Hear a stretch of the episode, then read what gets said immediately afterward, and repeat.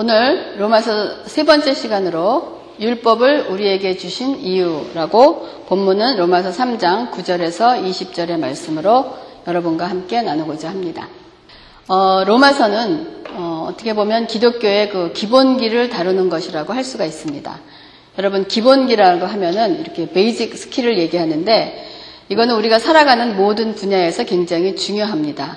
뭐 공부할 때도 우리가 기초가 잘 되어 있으면 그 학습 능력이 좋아질 것이고 또 운동을 할 때도 어떤 기본기 이런 자세가 잘 되어 있으면 그 기술이 눈에 띄게 성장 발전을 그 하지 않습니까?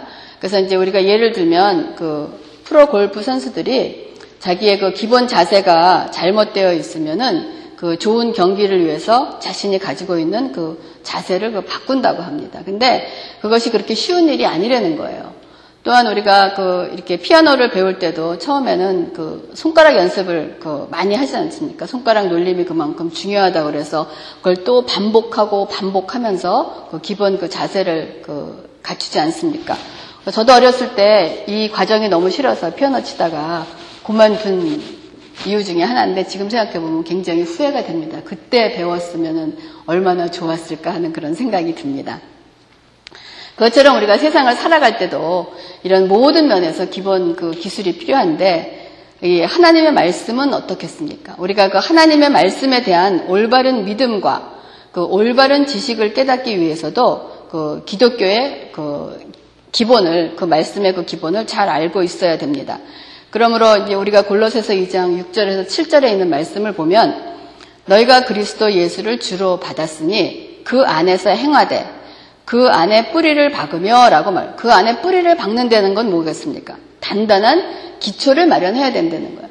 그러니까 뿌리가 깊게 내려 있지 않으면 지난번에 우리가 샌디 왔던 것처럼 보면은 그냥 큰 나무들이 그냥 쾅쾅 넘어가는 것을 볼 수가 있습니다.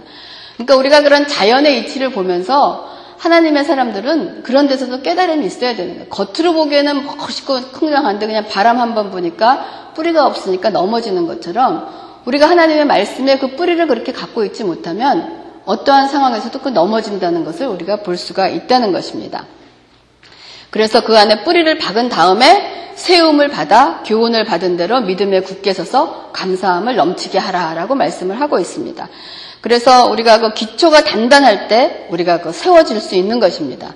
그래서 제가 이 로마서를 그 기독교의 그 이 기본이라고 말씀을 드리는 것은 예수님이 이 공생애를 다루고 있는 것이 사복음서입니다. 그러니까 사복음서인데 사복음서에서 예수님이 말씀하신 것을 예수님의 그 행적을 따라 예수님께서 하신 일들을 기록되어 있는 것이 바로 사복음서인 것입니다.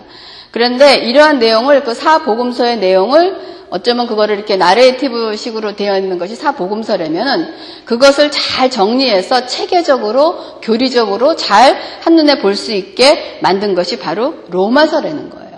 그래서 다시 말씀드리면은 여러분들 중에서도 그 노트 필기 잘하는 학생이 있지 않아요? 이렇게 교수가 딱 강의를 하면은 거기서 중요한 핵심을 딱 뽑아갖고 노트 정리를 잘하는 사람 있잖아요. 그것처럼 아마 이 바울도 굉장히 이 노트 정리에 굉장히 뛰어난 그러한 사람인 것 같아요. 그러니까 다시 말씀드리면 구약은 무슨 얘기를 하고 있습니까? 오실 예수에 대해서 얘기를 하고 있는 거야. 구약에 있는 모든 말씀이 오실 예수에 대해서 말씀을 하고 있는 거란 말이에요.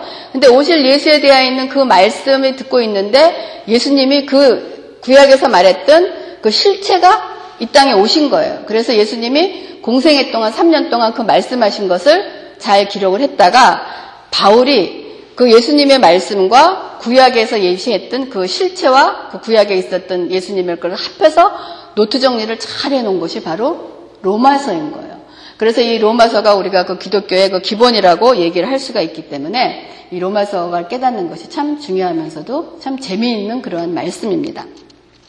그래서 바울은 그 로마서 1장 17절에 복음에는 하나님의 의가 나타나서 믿음에서 믿음에 이르게 하나니 기록된 바 오직 의는 믿음으로 말미암아 살리라라고 한것 같이 이 복음에 대한 진리를 한 절로 정리해서 선포된 거예요. 그러니까 이 로마서 1장 17절이 굉장히 짧은 것이지만 어떻게 보면 성경 전체를 대표하는 그러한 말씀이라고 얘기를 해도 과언이 아닌 것입니다. 근데 이 복음의 내용의 핵심이면서도 이 기본이 되는 내용을 많은 그리스도인들이 이 내용을 잘 알고 있는 듯 하지만은 또한 반면에 이것에 대해서 올바른 이해가 없는 것도 또한 사실인 것입니다. 그래서 제가 이 두 번에 걸쳐서 어, 믿음에 관해서 말씀을 드렸지만은 앞으로도 이 믿음에 대해서는 계속 반복되고 반복될 것입니다.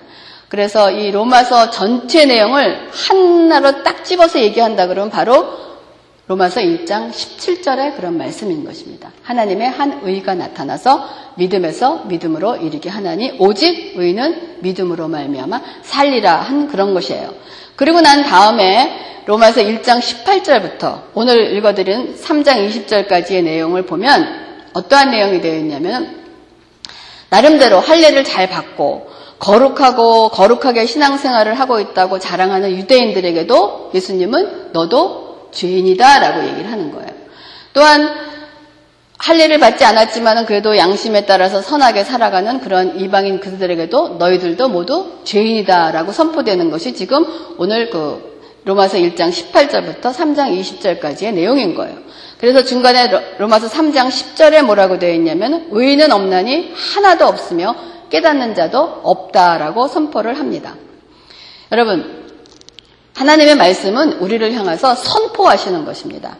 우리에게 어떠한 양해를 구한다든지, 우리에게 어떤 이해를 구한다든지, 우리에게 어떤 동의를 구하는 것이 아니고, 그냥 take it or leave it인 거예요. 그래서 마치 창세기 1장 1절에 태초에 하나님이 세상을 창조하시느니라 하고 선포하시는 것입니다. 우리들에게 동의를 구하시는 것이 아닌 거예요. 그래서 많은 자들이 그런 얘기를 합니다. 어, 예수님을 처음 믿게 될 때 창세기 1장 1절이 하나님이 세상을 태초에 하나님이 세상을 창조하시느니라가 믿어지면 그 다음부터 읽어 나가는 것이 술술술 읽어 나가는데 그것이 걸리면은 이 성경을 풀어 나가는데 힘이 들되는 거예요.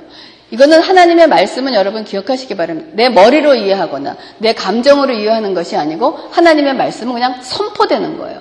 그 선포된 말씀을 우리가 받아들이는 것입니다.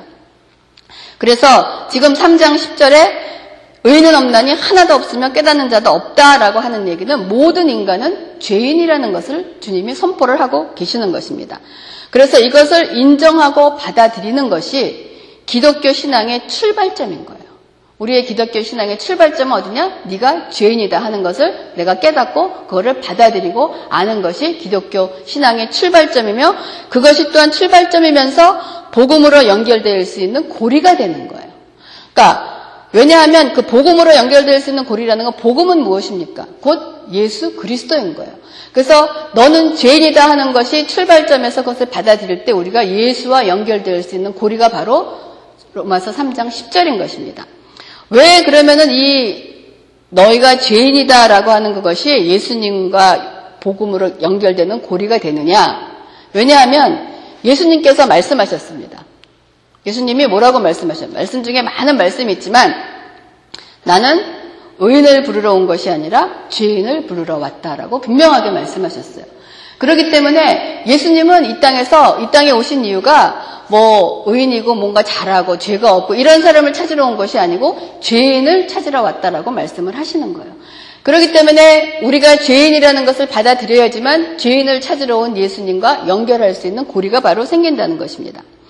그러고 나서 자신이 죄인이라는 것을 알지 못한다면 예수님을 만날 고리가 없는 거예요. 여러분들도 경험해 보시지 않았습니까? 우리가 전도할 때 가장 우리가 먼저 말하는 것이 죄인을 언급할 수밖에 없는 거예요. 그럴 때 내가 왜 죄인입니까? 라고 내가 무슨 죄를 졌습니까? 나는 죄인이 아닙니다. 그거를 받아들이지 못할 때는 복음으로 연결되어 갈 수 없는 우리가 그런 것을 체험하지 않았겠습니까? 그러면서 누가복음 5장 32절에도 내가 의인을 부르러 온 것이 아니요 죄인을 불러 회개시키러 왔노라고 말씀을 하고 계십니다. 참으로 이것은 우리가 주목해야 될 그러한 말씀인 것입니다. 예수님께서 이 땅에 오신 이유가 의인을 부르러 온 것이 아니라 죄인을 불러 회개시키러 오신 것이 예수님의 이 땅에 오신 미션인 것입니다. 그러면 그 미션을 달성하기 위해서는 어떻게 돼야 되겠어요? 우리가 죄인인 것을 인정하고 예수님과 만나는 기회를 만들어야 되는 거예요. 그래서 이 내용을 잘 뒷받침하는 얘기가 요즘 우리 김 목사님께서 그 다루시는 다윗의 얘기를 들 수가 있습니다. 다윗. 다윗은 그 자기를 죽이려는 사울을 두 번씩이나 죽이지 않고 용서를 했습니다. 여러분도 아시다시피. 그래서 이 일을 두고 우리가 성경을 읽는 우리들도 이러한 다윗의 행동을 참 높이 평가합니다. 야, 어떻게 참으로 훌륭한 신앙인이다. 아, 나도 정말 저렇게 원수를 용서할 수 있을까? 저런 상황에서 참 훌륭하다라는 그러한 그 말을 하면서 나도 닮고 싶다 하는 그런 말을 하는데 그렇다면 이러한 그 훌륭한 신앙을 가진 그 다윗은 점점 더 멋있는 그러한 모습으로 성경에 채워져야 되지 않겠습니까? 그러나 여러분도 아시다시피 이런 다윗이 그 후에 어떻게 되었습니까? 자기 목숨을 노리던 사람을 두 번씩이나 용서를 했던 다윗이 자기를 위해서 전쟁에 나가 싸우는 부하의 아내를 빼앗고 또 그것도 부족해서 자신의 잘못을 가리기 위해서 아무 잘못도 없는 부하를 죽이라는 그러한 명령을 내려 살인까지 저지르는 그러한 사람이 되지 않았겠습니까? 그러니까 이런 상반된 이해가 안 되는 그런 행동을 한 그 다윗은 다른 사람이 아니고 같은 사람이라는 거예요. 그러면서 참으로 우리가 볼 때는 참 어이가 없으며 어떻게 이것을 납득해야 되겠습니까? 그런데 더욱 납득하기 힘든 것은 이런 다윗을 보고 사도행전 13장 22절에는 하나님은 이런 다윗을 보고 하나님 마음에 합한 사람이요 하나님의 뜻을 다 이루게 하신다라고 또 말씀을 하고 계십니다. 그러니까 지금 이 상을 보면은 뭐 요즘 말로는 뭐 멘붕까지 되진 않지만은 우리에게 어떤 혼동을 가져오는 그런 사실이 있습니다. 어떻게 이러한 다윗이 하나님 마음에 합한 자가 될 수 있겠는가? 하나님은 왜 어떻게 해서 이러한 다윗을 합한 자라고 말씀을 하셨을까? 하나님 마음에 합한 자라고 하셨을까 하는 것을 우리가 성경을 통해서 알아봐야 됩니다. 그러니까 성경의 말씀은 구약과 신약의 모든 말씀이 서로 뭐가 있냐면 짝이 있어요.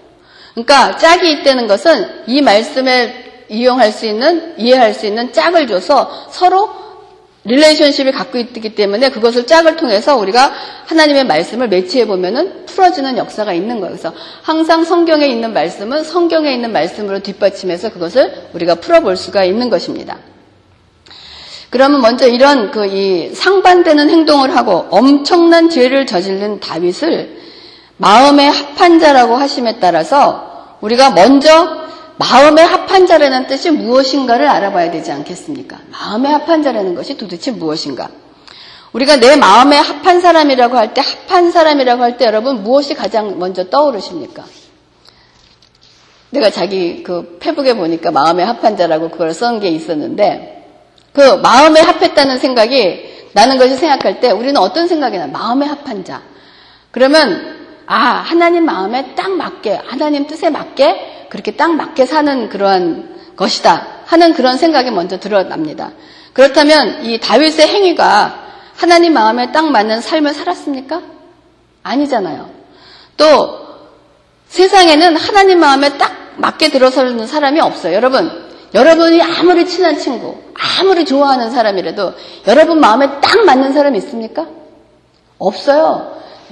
나도 내가 어떨 때는 싫을 때가 있는데 우리 안에서 사람도 내 마음에 딱 아무리 부모고 사랑하는 사람이고 친구가 하더라도 내 마음에 딱 맞는 사람은 없습니다. 나도 내 자신이 어떨 때는 싫을 때가 있는데 그게 가능하겠습니까? 그렇다면 마음의 합한 자라는 뜻이 무엇이겠느냐 했을 때 우리가 어떨 때는 우리 한국말이 참 합하다 그러니까 그거 똑같은 그런 뜻이 많이 있어요. 근데 보면은 a man after my own heart이에요. 그러니까 마음에 합한다는 것이 어떤 동사를 얘기하는 것이 아니고 전치사인 거예요. 그래서 무엇을 따라 하는 그런 뜻을 갖고 있는 것입니다. 그래서 마음에 합한 자라는 것은 하나님의 마음을 따라서 사는 사람인 거. 하나님의 그 뜻을 따라서 사는 것이 마음의 합한 자라는 그런 뜻을 갖고 있는 것입니다. 그래서 다윗은 하나님 마음에 합한 사람이라는 뜻은 다윗은 하나님의 뜻을 따라 사는 사람이라는 거예요. 그러면 다윗의 어떠한 모습이 하나님의 뜻을 따라 살았기 때문에 하나님은 그를 마음에 합한 자라라고 했겠습니까? 여러분 제가 조금 전에 얘기 드렸던 말씀 기억하십니까? 주님이 이 땅에 오신 이유. 그 이후에 합당한 행동을 하면 주님의 뜻을 따라 사는 삶이 되지 않겠습니까? 그것처럼 누가복음 5장 32절에서 내가 의인을 불러 온 것이 아니요 죄인을 불러 회개시키러 왔다라고 말씀하신 것이 주님의 뜻인 것입니다. 그러므로 예수님께서는 자신을 죽이려 하는 사울 왕을 두 번씩이나 용서했던 다윗보다는 바세바 사건을 통해서 너의 실체의 모습은 너 자신의 욕망과 잘못을 감추기 위하여 충성스러운 부하를 죽이고 그 교살까지 하는 모습이 너의 실존임을 깨닫게 해 주시는 것이 하나님의 목적이신 것입니다. 다윗을 어떻게 보면 완전히 발가 벗기신 것입니다. 그리고 생각해 보면 다윗이 사울을 두 번씩이나 죽이지 않고 살려준 것에 대해서 어디 칭찬하는 성경 구절을 언급해 있는 것을 여러분 보신 기억이 있습니까? 그것에 대해서 하나님이 정말 잘했다라고 칭찬한 기절은 없었던 것 같아요. 그래서 제가 이거를 보면서 어쩌면 우리가 그 기름 부은 왕을 어떻게 내 손으로 처리하려 하는 그 다윗의 말을 우리가 너무 우리의 방식으로 오버되게 어떠한 어, 해석을 하고 있는 게 아닌가 하는 하나님이 그게 정말 중요했다면 말씀에 다 짝이 있어서 그거를 해서 다윗의 행동을 어떤 칭찬을 하셨을 텐데 그러한 것을 찾아보기가 힘들고 오히려 다윗의 이러한 실수와 어처구니 없는 이러한 잘못에 대한 것이 더 많이 언급되어 있으면서 그것을 칭찬하시는 과정으로 볼 때, 아, 좀 우리가 오버하는 것이 아닌가 하는 그런 생각도 하기도 했습니다. 그래서 다윗을 완전히 발가벗기신 사건이 바세바 사건을 통해서 나타나는 거예요. 그래서 이 일을 통해서 10편 51편에 다윗은 회개를 합니다. 나는 내 죄가를 아오니 내 죄가 항상 내 앞에 있으며 내가 죄악 중에 출생했고 죄 중에서 잉태되었다라고 죄인임을 고백합니다. 그리고 그 죄를 하나님 앞에 회개하는 사건이 하나님의 뜻인 죄인을 불러 회개시키러 왔다는 그 말씀에 따른 올바른 행동이 아닙니까? 그렇기 때문에 하나님께서 다윗을 향하여 내 마음에 합한 자라고 하신 것이 아닐까 하는 그런 생각을 하게 됩니다. 그렇다면 다윗만 하나님 마음에 합한 자겠습니까? 하나님의 마음을 따라 사는 그리스도인이라면 모두 하나님의 마음에 합한 자가 될 줄 믿습니다. 그러므로 우리가 하나님 앞에 하나님, 저는 정말 죄인입니다. 이미 죄로 죽은 죄인인데 저는 하나님 앞에 두 손 들고 항복합니다. 이제 하나님의 은혜만이 저를 살리실 수 있습니다. 라고 진심으로 고백을 할 때 하나님께서는 우리가 어떠한 잘못을 저질렀을지라도 그 잘못을 탓하지 아니하시고 우리에게 하나님의 자녀가 되는 권세를 주셨습니다. 지금 하나님께서 우리를 향하여 여기 앉아 계신 저와 여러분에게 너희들은 내 마음에 합한 자라 라고 말씀하시는 하나님의 음성이 들리지 않으십니까? 지금 하나님이 우리를 향해서 너가 내 마음에 합한 자라 라고 말씀을 하고 계시는 거예요. 그러므로 다음에 3장 20절에 보면은 그러므로 율법의 행위로 그의 앞에 의롭다 하심을 얻을 육체가 없나니 율법으로는 죄를 깨달음이라 라고 우리에게 말씀을 하십니다. 우리에게 너희는 모두 죄인이다 라고 선포를 하셨는데 여러분 여러분은 죄인이라는 것이 말을 듣고 나서 아 나는 죄인이다 하는 걸 즉각 알, 알게 되었습니까? 오히려 화를 내는 경우가 더 많죠. 아, 무슨 소리를 하는 거냐. 나는 법이 없어도 사는 사람인데 나만 한 사람이 있으면 나와보라 그래. 그렇다면 우리가 어떻게 죄인인 줄 알게 되겠습니까? 여러분도 한번 생각해 보세요. 내가 여러분이 정말 하나님 앞에 죄인이라는 것이 인정이 되시고 여러분이 정말 죄인인 것을 깨닫게 되십니까? 고백하는데 정말 아무런 부러움 없이 그렇게 그렇게 되면 어떻게 내가 죄인인 것을 깨닫게 되었냐 하는 것을 여러분 한번 생각해 보시기 바랍니다. 여러분이 어떤 뭐 자, 여기 앉아 계신 여러분들이 어떠한 뭐 잘 우리가 말하는 어떤 잘못을 해서 아 나가 죄인이다 이런 것을 느끼던 그런 죄를 지은 사람은 없는 것 같아요. 그럼에도 불구하고 나는 하나님 앞에 죽을 수밖에 없는 죄인이다라는 것을 알게 되는 것입니다. 그렇기 때문에 우리가 죄인인 줄 알게 하기 위해서 오늘 본문은 우리에게 율법을 주셨다고 얘기를 하십니다. 그러니까 법이 있기 전에는 그것이 죄인지 쉽게 말하면 법이 있기 전에는 그것이 죄인 줄 몰랐다가 법이 생기면 그것이 죄라는 걸 알게 된다는 거예요. 예를 들면 남의 것을 훔치지 말라 하는 것이 법으로 인정되어 있지 않았을 때는 내가 남의 것을 갖고 하고 훔쳐와도 그것이 죄가 되지 않습니다. 아무런 제재가 없는 거예요. 근데 그 이후부터 내 것이 아닌 남의 것을 훔치는 자는 죄다라는 죄 제목이 생기면 그 일을 행하게 되면 그다음부터는 그것이 죄가 돼서 아, 내가 남의 것을 훔치는 것이 죄구나 하는 것을 알게 되는 것이 법이 있는 목적인 것입니다. 그것처럼 율법을 우리에게 주신 이유가 바로 죄를 깨닫게 하기 위함이라고 말씀을 하고 계시는 거예요. 그러니까 여러분이 율법 하면은 어떤 것이 여러분 떠오르십니까? 대표적으로 십계명이 떠오를 수가 있겠죠. 그렇죠? 하지만 하나님의 모든 말씀을 우리가 율법이라고 그 이해를 하고 있어도 됩니다. 우리의 생각으로 개념으로 생각하면 법이라는 것을 생각하면은 법이란 지키기 위해서 있는 것이고 또한 법을 준수하면 어떻습니까? 좋은 사람이고 또한 훌륭한 사람이기도 하고 모범이 되는 사람이기도 하고 칭찬을 받고도 저 법을 지키면 그렇지 않겠습니까? 하지만 또한 반대로 법을 어기게 되면 어떻게 되겠습니까? 거기에 대한 페널티도 있고 또한 어떠한 죄도 있고 그 법의 무게에 따라서 어떤 벌칙을 받게 되어 있는 것이 우리가 가지고 있는 법에 대한 그런 개념인 것입니다. 그러니까 하나님의 법도 그 마찬가지겠죠. 그러니까 법이 있으면 그 법을 지켜야 하는 것인데 지킨다는 것은 그대로 따라 산다는 것이에요. 하나님의 말씀하신 것을. 그러면 십계명뿐만이 아니고 하나님의 있는 모든 말씀이 법이라 그러면 여러분 그 말씀을 다 지키고 사셨습니까? 다 지킨 사람 아무도 없잖아요. 그렇죠? 그러면 지키지 못하면 그의 대가는 무엇이겠습니까?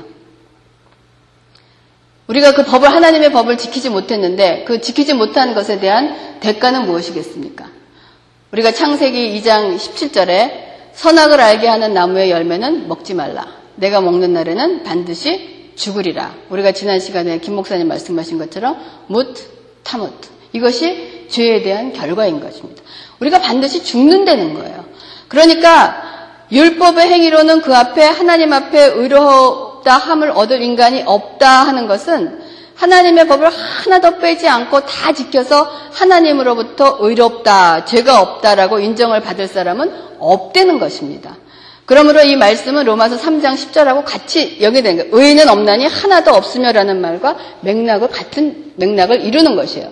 그렇다면 인간들이 어차피 법을 다 지키지 못할 것을 하나님이 알고 계시는데 그러면 하나님이 그 법을 주신 목적이 너희들이 그것을 지키나 못 지키나 보려고 우리에게 그 법을 주셨겠습니까? 그것이 아니라면 하나님께서 우리가 어차피 그것을 다 못 지키는 것을 아시면서 그것이 아니라면 하나님께서 그 율법을 주신 목적이 무엇인가 다른 데 있지 않겠습니까? 그러므로 율법을 우리에게 주신 이유는 너희들이 그것을 다 지켜라 하는 것이 아니고 그 율법을 주신 목적은 지키나 못 지키나 하는 걸 보는 것이 아니고 그 율법을 통해서 네가 얼만큼 죄인이라는 것을 깨닫게 하기 위해서 우리에게 그 율법을 주신 것입니다.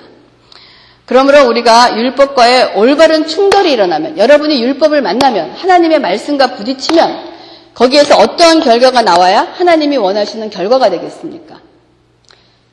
그 법을 지켜서 하나님, 저는 그래도 이만큼 지켰습니다. 아, 이만하면 그래도 저도 괜찮지요. 이것이겠습니까? 아니면 그 율법과 부딪혔을 때 내 자신을 바라보며 아, 내가 정말 죄인이구나 하는 것을 깨닫는 것이 하나님이 율법을 우리에게 주신 목적이겠습니까? 이 예를 들어주신 것이 누가복음 18장 11절에 있습니다. 그 바리새인의 기도와 죄인인 세리의 기도가 있습니다. 바리새인이 기도합니다. 바리새인은 어떤 사람이냐면 율법을 만난 사람이에요. 율법을 만나서 율법을 하나님의 말씀을 잘 지킨다고 하는 사람이에요. 그러니까 바리새인은 어떻게 하냐면 서로 서서 따로 기도하며 이르되 하나님이여 나는 다른 사람들 곧 토색하고 불의하고 가늠하는 자들과 같지 않고 이 세리와도 같지 아니함을 감사합니다. 나는 저렇게 죄 많이 짓고 하나님 말씀에 있는 저렇게 죄 많이 짓고 형편없는 사람하고 다르게 사는 것을 하나님께 감사한다고 지금 하나님께 기도하는 거예요. 나는 일주일에 두 번씩 금식하고 소득에 11조도 드리고 다 이런 것을 준수하고 사는 사람입니다. 나는 저런 그런 걸 안 지키는 저런 사람하고 다릅니다라고 바리새인이 기도하는 것입니다. 반면에 세리는 멀리 서서 감히 눈을 들어 하늘을 쳐다보지도 못하고 다만 가슴을 치면서 하나님이여 나를 불쌍히 여기소서 나는 죄인으로서이다 라고 기도를 합니다.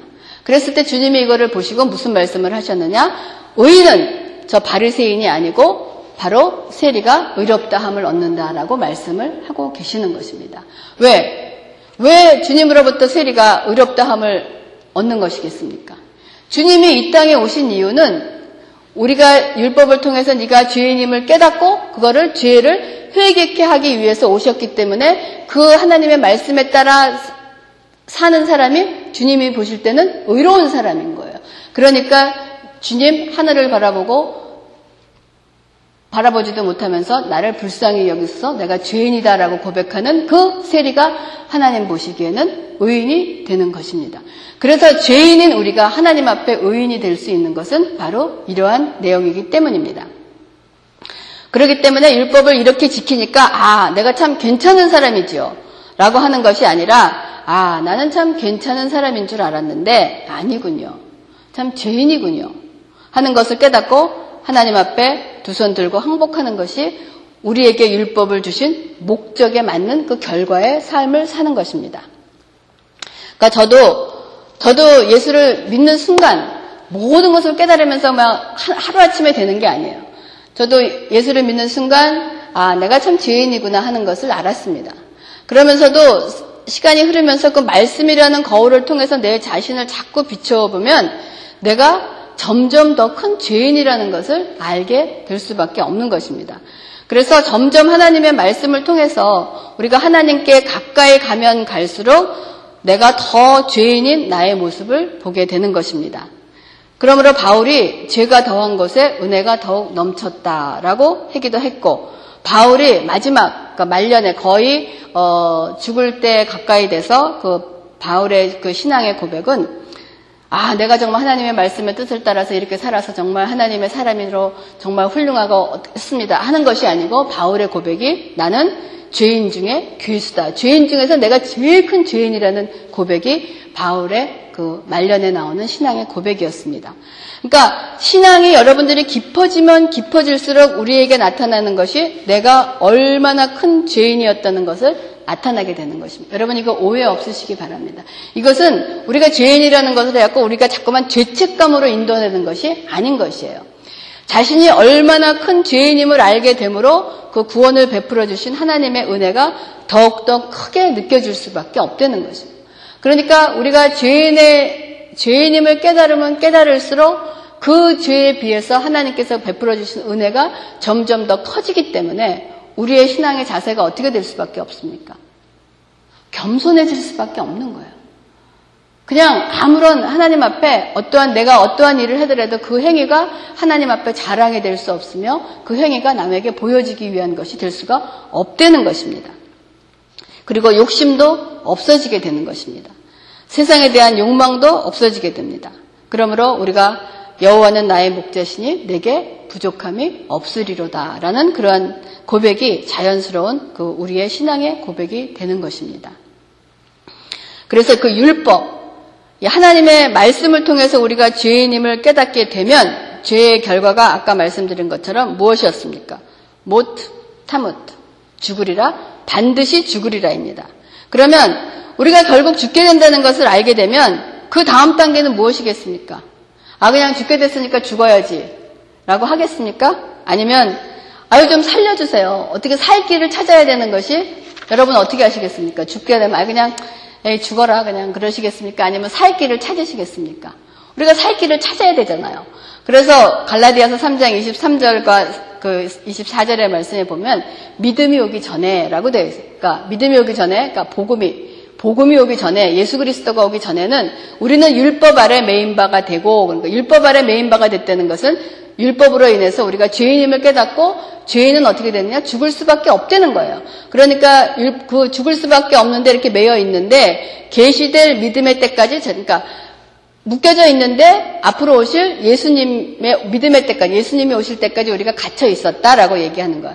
이같이 율법이 그러니까 율법이 뭐냐? 우리가 죄인임을 깨닫고 너가 죽을 수밖에 없다 하는 그 율법이 우리를 결국은 어디로 하냐면 그리스도께로 인도하는 초등교사가 됐다라고. 그러니까 우리가 죄인이구나.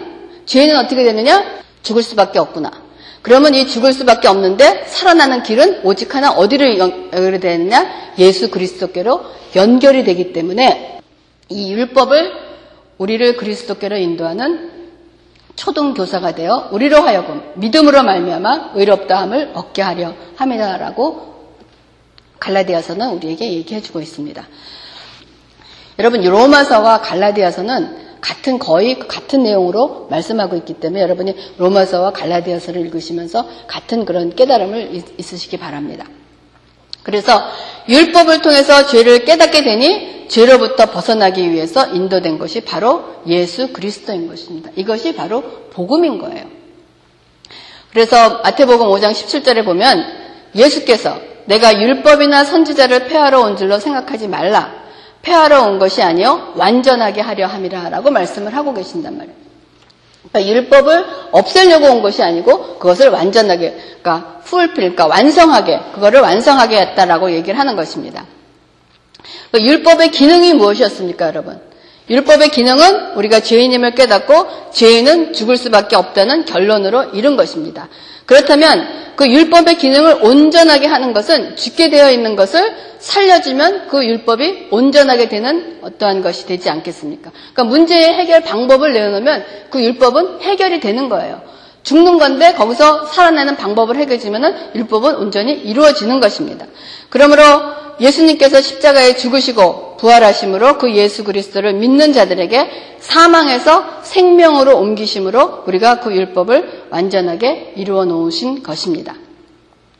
여러분 오늘 말씀을 정리하겠습니다. 오늘 두 구절의 말씀은 의인은 없나니 하나도 없으며 라고 말씀하고 있고 율법의 행위로는 그의 앞에 의롭다 하심 을 얻을 육체가 없나니 율법으로는 죄를 깨달음이라 라고 얘기를 하고 있습니다. 예수님께서 부활하시고 승천하신 후에 우리에게 성령님을 보내주셨습니다. 그 성령님께서 하시는 일 중에 요한복음 16장 8절에 보면 그가 와서 죄에 대하여, 의에 대하여, 심판에 대하여 세상을 책망한다고 말씀하고 계십니다. 이 죄와 의와 심판에 대하여 깨달을 수 있는 사람은 예수 안에서 살아있는 자들만이 깨달을 수 있습니다. 하나님이 영이 아니고서는 알 수도 깨달을 수도 없기 때문에 여러분 저와 여러분은 하나님의 영으로 우리가 하나님 앞에 죄인임을 고백할 수 있는 것이 얼마나 축복인가를 여러분 기뻐하실 수 있기를 바랍니다. 세상에는 사람들의 죄가 드러나면 드러날수록 어떻게 됩니까? 죄가 형량이 무거워지잖아요. 하지만 우리 하나님의 자녀들은 하나님 앞에 우리의 죄를 드러내면 드러낼수록 점점 가벼워진다는 것입니다. 없어지고 사라진다는 것입니다. 그렇기 때문에 나의 것이 점점 완전히 드러나고 하나님 앞에 하나님 것을 내 것이 드러나서 내 것이 없어져야지만 하나님 것이 내 안으로 들어올 수가 있는 것입니다. 그래서 우리가 하나님 앞에 내가 죄인이고 그거를 회개하고 하나님 앞에 무릎을 꿇을 때 하나님께서는 너는 나의 마음에 합한 자라라고 얘기를 하고 계십니다. 그러면서 나의 것이 점점 없어지고 완전히 드러나고 그 안에 하나님 것으로 채워질 때 우리가 하나님 앞에 온전한 자가 될 수가 있는 것입니다. 하나님 앞에 하나님이 하나님 말씀하죠. 내가 온전한 것처럼 너희도 온전하라라고 얘기해요. 그 온전이 우리가 지금 마음에 합한 자, 온전한 자, 진실한 자 이런 거 생각할 때 우리의 머리에 들어오는 것이 행위하고 우리의 행위하고 굉장히 연결이 돼 있어요. 근데 그 행위하고 연결하기 이전에 하나님의 말씀은 행위가 아닌 우리의 신앙으로 연결되는 거예요. 그러니까 온전한 자라는 것은 내가 어떤 행위로 온전하게 하나님 앞에 되는 것이 아니고 하나님의 마음에 합한 자가 돼서 하나님의 말씀의 뜻에 따라서 나의 모든 것을 드러내놓고 하나님 앞에 회개하고 죄인임을 고백하면서 나의 것을 자꾸 드러내면 내놓을 때 하나님 앞에 합한 자가 그것이 내 것을 내놓고 하나님의 것으로 자꾸 채워질 때 온전하신 분은 하나님 한 분밖에 안 계십니다. 그래 하나님 것으로 채워질 때 내가 온전한 자가 되는 거예요.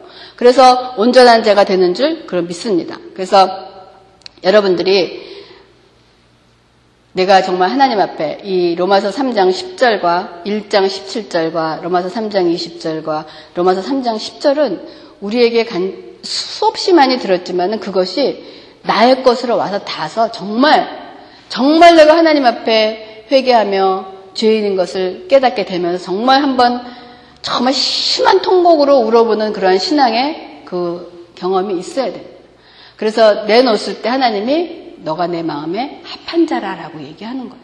그래서 다윗만이 마음에 합한 자가 아니요. 오늘 이 시간 우리가 하나님 앞에 우리의 죄를 내놓고 죄인임을 깨달으며 그 죄를 용서하시고 하나님의 자녀가 되는 권세를 주신 하나님 앞에 찬양을 돌리는 자가 바로 하나님 마음에 합한 자가 되는 줄을 믿습니다. 기도하겠습니다.